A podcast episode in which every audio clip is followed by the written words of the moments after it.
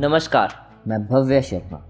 आप सुन रहे हैं उनेन ड्राई पॉडकास्ट और आज हम बात करेंगे पाकिस्तान में हुए पॉलिटिकल क्राइसिस की। पाकिस्तान के इतिहास में एक भी प्रधानमंत्री अपनी full five year term complete नहीं कर पाया है। लोगों को ऐसा लगता था कि इमरान खान पहले ऐसे प्रधानमंत्री होंगे जो फाइव ईयर टर्म कंप्लीट करेंगे। लेकिन ऐसा नहीं हुआ। 2018 में पाकिस्तान में जनरल इलेक्शंस हुए। इंडिया में काफ़ी टाइम से दो मेन पार्टीज़ रही हैं, कांग्रेस और बीजेपी।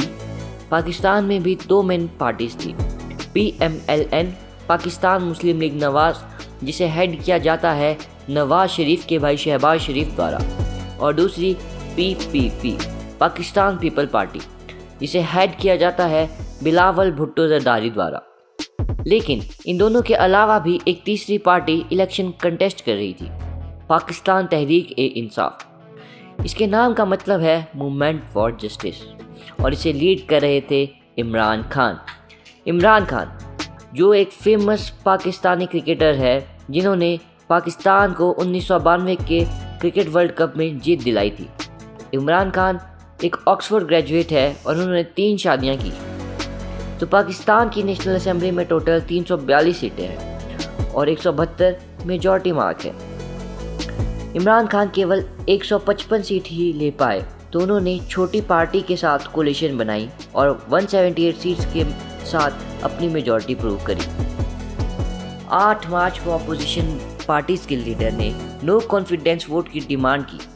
असल में, जितने भी अपोजिशन पार्टीज़ है, उन्होंने एक अलाइंस बनाई है, पाकिस्तान डेमोक्रेटिक अलाइंस पाकिस्तान के फाइनेंस मिनिस्टर ने सेनेट के लिए इलेक्शन कंटेस्ट की। सेनेट भारत की राज्यसभा के इक्विलेंट है। लेकिन इमरान खान की कैंपेनिंग के बावजूद भी फाइनेंस मिनिस्टर इलेक्शन हार गए। इसीलिए अपोजिशन ने डिमांड की नो कॉन्फिडेंस वोट की। ये सब होता देखकर इमरान खान ने वॉल्टियर वोट ऑफ़ कॉन्फिडेंस किया। यानी असेंबली से कहा, सब वोट करें और देखते हैं मेरी सरकार बनेगी या नहीं। इमरान खान ने फिर से अपनी मेजॉरिटी 178 सीट्स के साथ प्रूव की।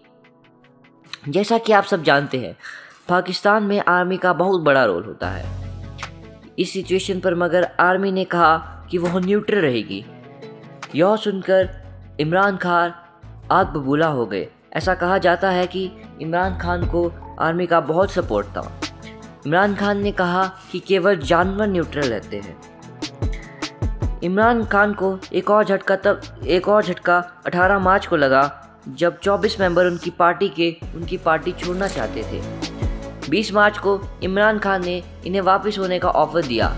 लेकिन इन्होंने यह ऑफ़र साफ़ मना कर दिया, बल्कि कहा कि जो रेबल मेंबर्स हैं वो और ज़्यादा बढ़ गए हैं। उन्होंने कहा कि मेजॉरिटी के लिए कोई फैसले मेजॉरिटी के लिए सभी फैसले लिए जाते हैं माइनॉरिटीज़ के लिए कोई फैसले नहीं लिए जा रहे। दाल, चावल, रोटी, सबकी रेट बढ़ते जा रही है। तेईस मार्च को प्रॉब्लम्स और बढ़ गई। तीन कोलेशन पार्टीज़ ने इमरान खान को सपोर्ट करने से मना कर दिया। तो ऐसे में इमरान खान करते तो क्या करते? उन्होंने कोशिश की कि पार्टी लीडर्स को मनाया जाए। पंजाब के सीएम की पोस्ट और मिनिस्ट्री ऑफ़ पोस्ट ऑफ़र करने के बावजूद भी कोलेशन पार्टीज़ नहीं मानी। इसके बाद इमरान खान ने फॉरेन इन्वॉल्वमेंट से रिलेटेड कॉन्स्पिरेसी थ्योरीज बनाना शुरू कर दिया। उन्होंने कहा कि मैं रशिया गया था, इस पर अमेरिका बहुत गुस्से में आ गया है और मेरी सरकार गिराना चाहता है। लेकिन यूएस डिपार्टमेंट ने कहा कि यह सब बिल्कुल बकवास है। डिप्यूटी स्पीकर नेशनल असेंबली के इन्हीं की पार्टी से थे। उन्होंने कहा कि फॉरेन इन्वॉल्वमेंट हो रही है यहाँ पर। इसके बेसिस पर हम नो कॉन्फिडेंस वोट नहीं कर सकते।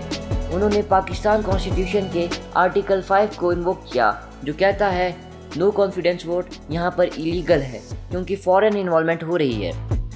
इसके बाद इमरान खान ने पाकिस्तान के प्रेसिडेंट रीफ अलवी को कहा कि वह सारी असेंबली डिसॉल्व कर दी और फिर से इलेक्शन बुलाई जाए। प्रेसिडेंट ने उनके कहने पर यह बात मान भी ली, क्योंकि वहाँ पर प्रेसिडेंट एक रबर स्टैम्प की तरह है, ज़्यादा उनके पास ज़्यादा पावर्स नहीं है।